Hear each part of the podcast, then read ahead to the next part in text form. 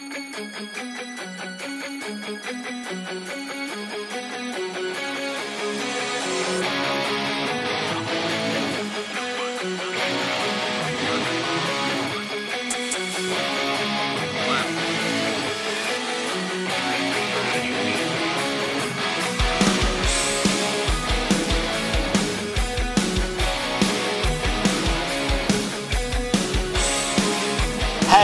Sebastian from the Metal Gods Meltdown, and I'm joined tonight by.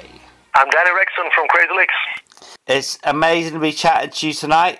Forever Wild is amazing. I can't get the words out to explain and and say how great I think the album is. Why Forever Wild? Why that title? Uh, well, it was uh, it was actually supposed to be called Freedom Forces uh, to start with. That's that's now the name of our tour instead. Uh, so we we did keep that. But um, when we added the last song on the album, which is uh, which is called Never Die Forever Wild, the guys in the band kind of thought it was a, a cool name for the entire album. So there's not a lot of thought behind it, but we thought it sounded good and it it kind of you know when we when we got the title uh, ready, we kind of uh, imagined the the cover and and the the overall uh, you know art style of it. So it, it, all fits together quite well. And I do and I do like the word wild. You know, it's a good word for this kind of genre that we play. So. And of course, the cover is a bit Kiss. Why that for a cover? Well, uh, well, Kiss is one of my favorite bands, of course, uh, and I, I mean, we've uh, We've done albums, especially early in the career, where we weren't, you know, featured on the album cover ourselves. Uh, and I, I can enjoy, you know, both types of, of covers. Uh, my, my other favorite band is Iron Maiden, and they're never on the cover themselves. Uh, but I do think there's something special about uh, you know, rock covers that feature the band, uh, you get this kind of uh, immediate connection looking at the members, and, and I think you can see almost on the cover, uh, you know, right away what kind of music it is. I think even more than if you're just looking at an, uh, you know, some, some kind of art on the, uh, on the album cover. You can sometimes you know, look at album covers and not really grasp what kind of music it is. But seeing a band usually, uh, it, it, it, can uh, it can tell you more. What is your favorite track on the album today, and why? Um, I just listened to the album actually driving here. Uh, we're, we're at the at the studio now, uh, and I I still have a hard time uh, really picking out a favorite. It changes all the time, and I think it changes with my mood and it changes with the weather as well. Uh, when it's sunny outside, I do like the kind of light-hearted songs on the album. There's there's a bunch of songs with you know major key choruses that really fit with a kind of summer vibe, and I'm I'm thinking about uh, It's You or, or Silent Thunder. So uh, I would say that for this summer, it'll probably be one of those songs. But as I said, it changes all the time, so uh, it's it's quite hard to pick a favorite actually.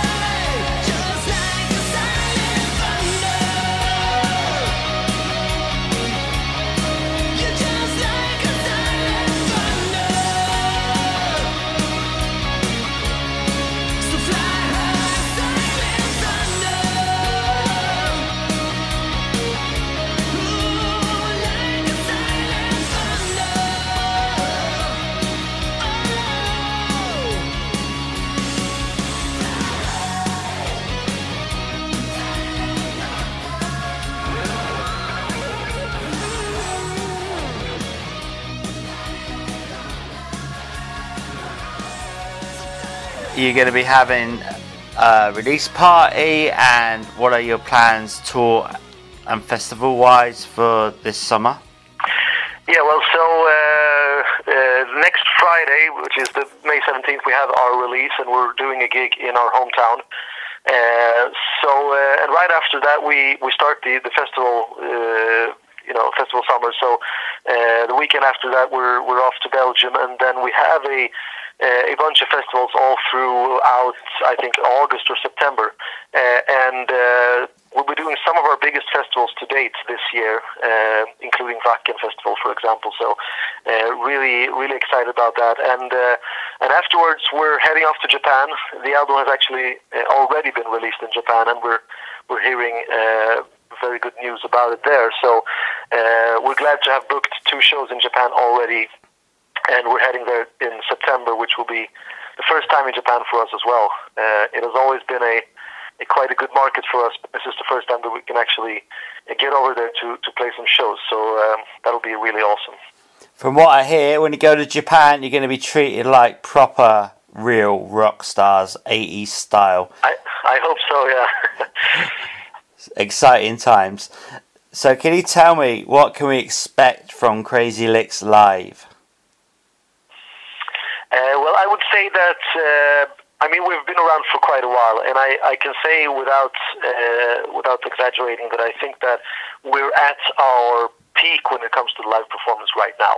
Uh, we've we've had some some trouble in the past where we, you know, I, I think we've sounded all right on on the albums, but we haven't been able to translate that quite as well to to the live stage. And I think that now we're just a bit more professional about it, and and what comes out you know, music-wise uh, on stage is now uh, a lot better in quality and a lot more like the album.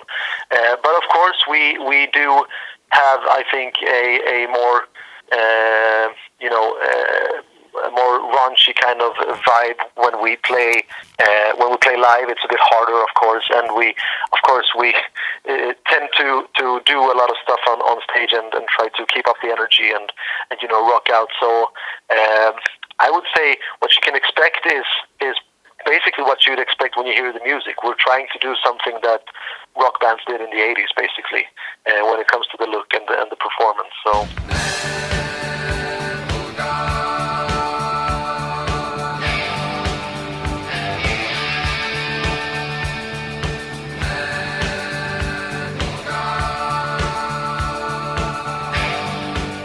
What's the reviews been like so far from media and fans to the songs you have released?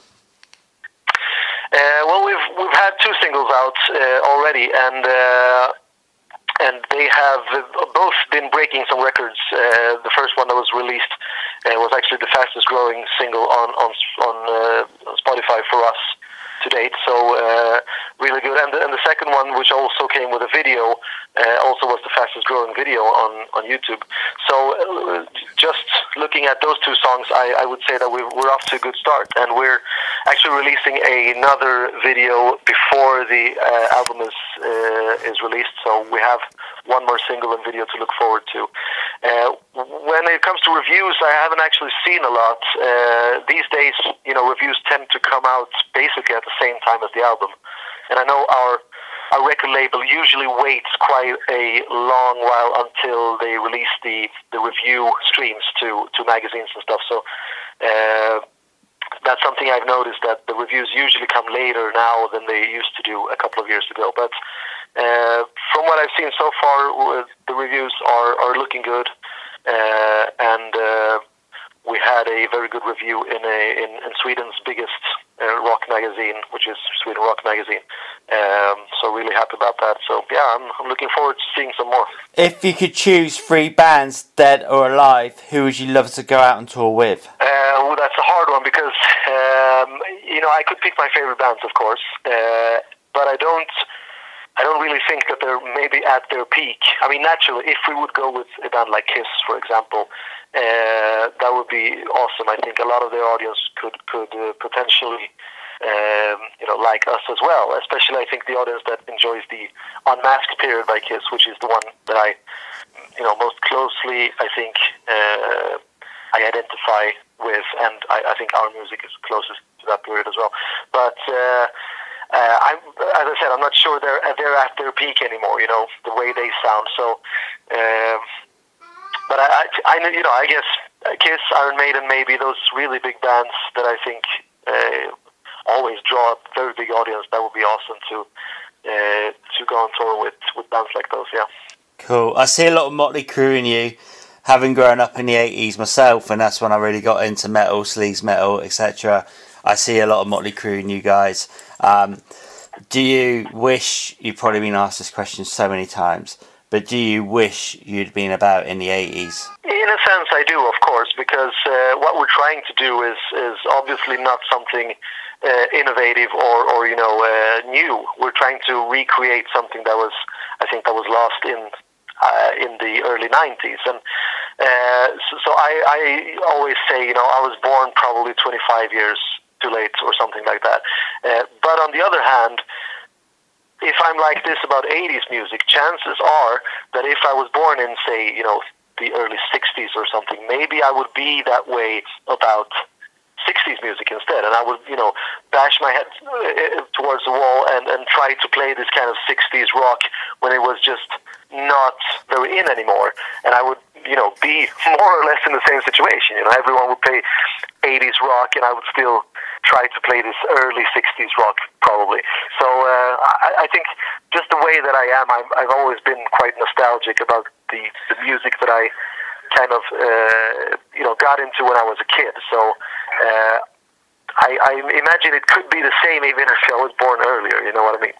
Do you remember the first time you ever played live and how it felt to have people watching you? In front of an audience was, was actually me lip syncing. Me and some guys from, from school we were lip syncing to a Metallica song. It was uh, Ride the Lightning, actually, which was kind of an odd choice because it's quite a long song. But we had, uh, you know, we had like plastic guitars, toy guitars, and. Uh, and we lip synced. It was like a fundraiser for a class trip or something like that. So we had, you know, a bunch of parents watching, and we just went out and did this Metallica uh, song. So, so that's the first time I, I performed in front of an audience. Uh, but the the first time that I actually played an instrument. Uh, I was a bass player in a kind of, I, I would say, a pop band, uh, and we actually scored quite a a good gig uh, for a first gig, uh, and it was a, at a, a local club in my hometown, uh, supporting a band which by that time was, you know, uh, I wouldn't say big, but certainly a, a famous band in, in Sweden. So I actually, the first gig I ever did was was actually quite a big gig, but then we kind of went down from there, and the band dissolved qu- pretty quickly, so uh, we, we didn't have a lot of success. Crazy Lixx, uh, like you said, have been going a while, but what is the ultimate goal for Crazy Lixx? Well, you know, if you would ask me this question ten years ago, I would probably still say, you know, we're we're looking to be the best band in the world and, and world domination uh, and, and nothing less. But I think with the years, uh, you know. Uh, growing up a bit, uh, and I have a, a family now. I have children. I realized that you know combining all those parts of my life wouldn't be very easy. So uh, I'm not at a point anymore where I would do whatever it takes, you know, to, to get to the top. But of course, I, I do want the band to grow. I I enjoy playing the, the you know bigger festivals, and I I, uh, I think every artist has a bit of ego and and you know enjoys seeing uh, the success in the in the stuff that that he or she does. So naturally, I want the band to grow, but. Uh, I'm kind of just riding with it. I, I enjoy it very much as it is now, uh, and if if we weren't uh, becoming any bigger than this, uh, I would still, you know, I would still enjoy what we have. So um, I wouldn't say I have a clear goal, so to speak. Maybe that's a bad thing if you want to get somewhere, but but I, I, I think that's that's the way it is. There's been some phenomenal releases already this year, and I mean, look at Whitesnake. I mean, they released that album tomorrow. They're the same on the same label as you. That album's fucking amazing, honestly. And it, it's hard to believe David Coverdale is nearly seventy. So there's always time. Absolutely. I mean, I mean, I'm, I'm, I was, I just had my 37th birthday, and and you know, for for me, I would, uh, you know, for me, that's like, oh, I'm so old. This will, this will never get anywhere, or something like that. But but when I look back at some of the artists that I enjoy, you know, for example, Alice Cooper, who had I think his best album somewhere around my age because I, I really enjoy uh, you know Trash and Hey Stoopid that that kind of period. So I mean, a lot of artists were still doing it uh, by this age, and, and I wouldn't say that that Alice Cooper didn't have success before that. Of course, he had, but uh, you know, you can still you can still achieve things at a later age, uh, uh, even now. So uh, we'll just see what happens. You know. Give me your favourite two albums of all time and what they meant to you personally. Okay, so I would, mm, I would say, you know, I mentioned Kiss and Iron Maiden, of course, as my two favorite favorite or two of my favorite bands. Uh, I would probably say that Seventh Son of a Seventh Son by Iron Maiden is uh, one of those. And what it meant to me personally was, uh, I think it got me into actually playing an instrument because I can remember, you know, enjoying listening to music for quite uh, since I was very very young, you know. But uh, the moment when I when I picked up an instrument uh, and I was kind of forced into playing the bass guitar because my brother already played the guitar and we had uh, other people playing drums in our in our you know friend uh, uh, amongst our friends and so I was kind of uh, you know forced to play the bass guitar and I didn't quite enjoy it at first, but then Steve Harris became a very big influence for me. So playing Iron Maiden songs, and especially from that album, was something that got me going and got me wanting to, you know, uh, kind of learn more and rehearse and and uh, become better at my instrument. So that was the first instrument that I um, that I learned. So I would say that one is is definitely one of them. Um, as for the other. Um, maybe maybe Slave to the Grind by Skid Row, uh, and the reason for that would probably be because Sebastian Bach was one of my uh, biggest influences when it came to singing uh, at an early stage. Him and Bruce Dickinson, by the way, but I can't I can't say another Iron Maiden album, so I, I'll go with the Skid Row. And I remember really uh, digging the the ballads from that album at first. Which I still think are great. But then I got into the kind of harder stuff on the album, and I I've always thought that Sebastian Bach was this kind of un, uh, unobtainable uh, kind of voice, you know, idol for me uh, to strive against. Um, so yeah, I would say those two. Can you give us a reason why we should buy Forever Wild? Well, the the most obvious reason, of course, is if you enjoy music, if you want new bands I would say we're a new band considering some of the, the how long the older bands have been around. If you want this music to, to kind of uh, continue being out there, uh, there really has to be some kind of you know financial incentive to do it. So um, I would say buy the album uh, to to make this kind of rock genre still live in say ten or twenty years. And uh, if you want to you know visit festivals, we're, we're looking at an at a decade now where a lot of bands, are, you know, most of the old bands will probably stop playing altogether. And I'm, I'm, I'm honestly worried about how a rock festival will look for, you know, uh, my oldest kid now is six years old. How will his first rock festival look when he's 16, you know? Uh, and I, I think that the only way to actually salvage this is uh, to support the artists as much as you can, you know. And one of the ways is, you know, buy buy a CD, buy a T-shirt, go to the gigs, uh, and uh, and show that you support them, uh, both in spirit and and of course uh, financially as well, because uh, that's you know the bottom line is it has to work uh, financially, or you know people won't be able to do it for for much longer. Festival or small intimate gig? festival, definitely. Vinyl or digital? Uh, oof, I, I do enjoy the sound of vinyl, but I've never been a collector, and I honestly listen most to digital music, so I would say digital, yeah. Meatballs or beer? Can I have both? I'd say, okay, so uh, beer. We go for beer. ABBA, Ace of Base, or Head in a Cold Bucket of Water? I think Ace of Base are terrible. I enjoy a lot of stuff by ABBA, so I would choose them. I, I uh, actually like uh, some of their songs, so yeah. Donald Trump or the Swedish chef out of the Muppets?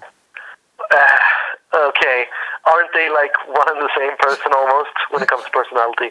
I think uh, I think Donald Trump has shaken up stuff for politics, and I do enjoy watching it from afar.